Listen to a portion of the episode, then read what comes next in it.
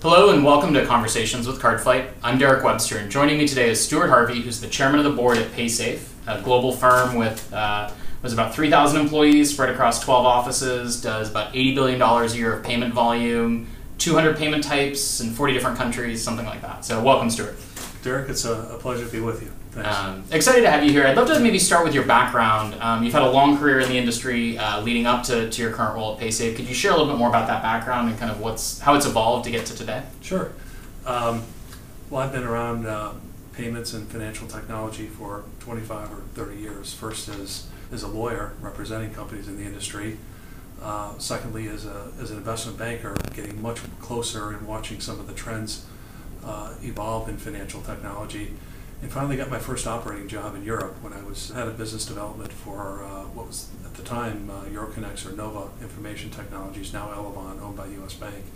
And that's where I really cut my teeth on, on payments, financial technology, and uh, some of the consolidation that was, uh, that was set to take place in the industry.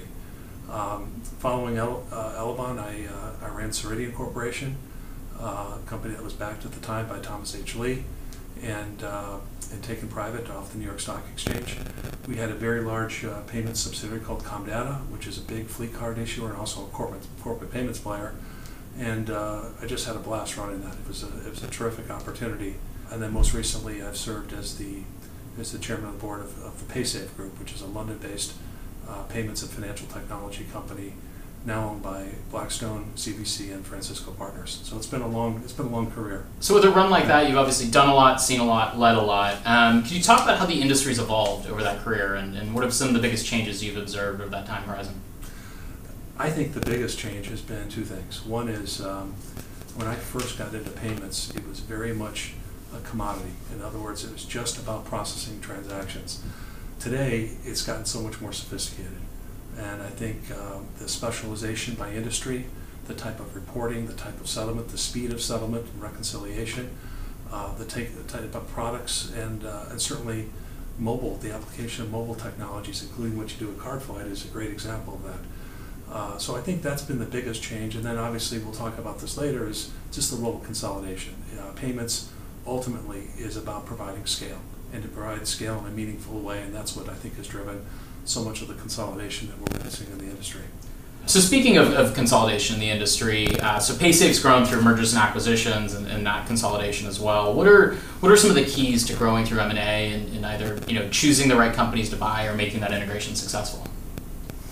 I think the key is to have a differentiated strategy. It's very easier easy to be a uh, kind of a me too or a copycat, and I think uh, what we're looking for is either some kind of distinction in terms of asset class uh, geographic coverage, product differentiation, or something that's embedded in the software that makes us more relevant to the to, to the merchant, uh, to the acquirer, to the ISO. A calling card that, that's, that's different, of, of giving them a reason to do business with you that's a different value proposition.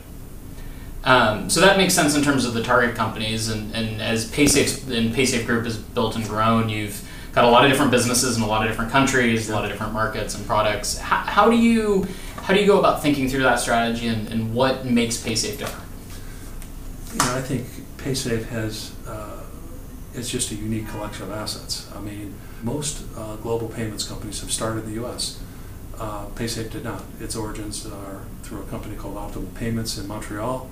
Uh, we have a lot of European origin to our, our digital wallet solution and uh, and our eCash solutions.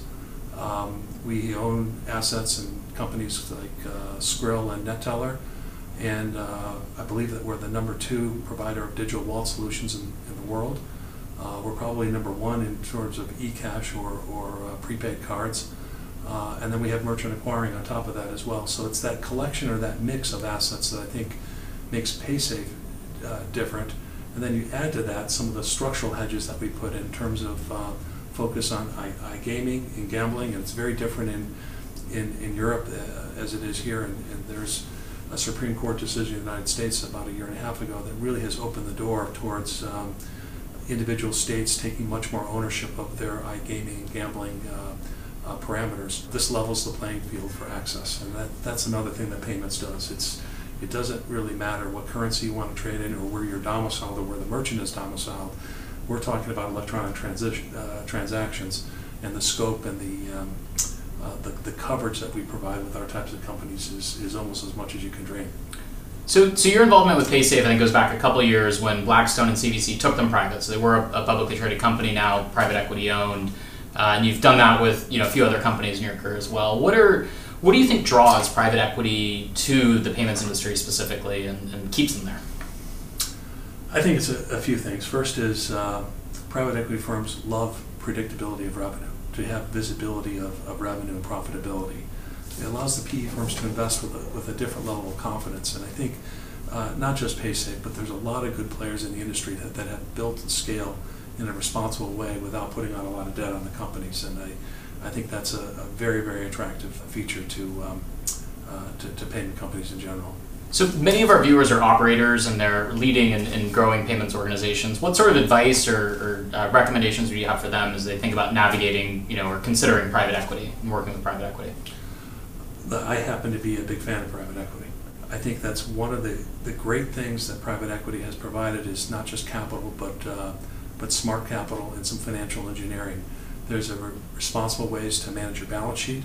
There's responsible ways to add leverage to your to your company to get the most out of your assets, especially when you have recurring revenue like uh, like most of us do. We're fortunate to do that.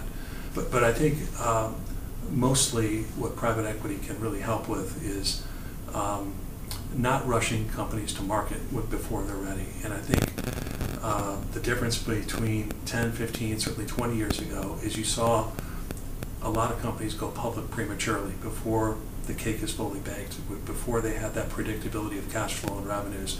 And I think private equity has given them the, the capital to grow, to invest, to make acquisitions, to do so in a responsible way. So if it's used correctly, it can be a great thing for management teams and for the uh, private equity owners alike. Excellent. Yeah. This has been Conversations with CardFlight. Uh, joining me today is Stuart Harvey, the chairman of the board of Paysafe Group. Thank you for joining us, Stuart. Thank you, Derek. A pleasure to be here. And for more great conversations with CardFlight, be sure to follow us at cardflight.com, on CardFlight's YouTube channel, or any other social media network. Thank you.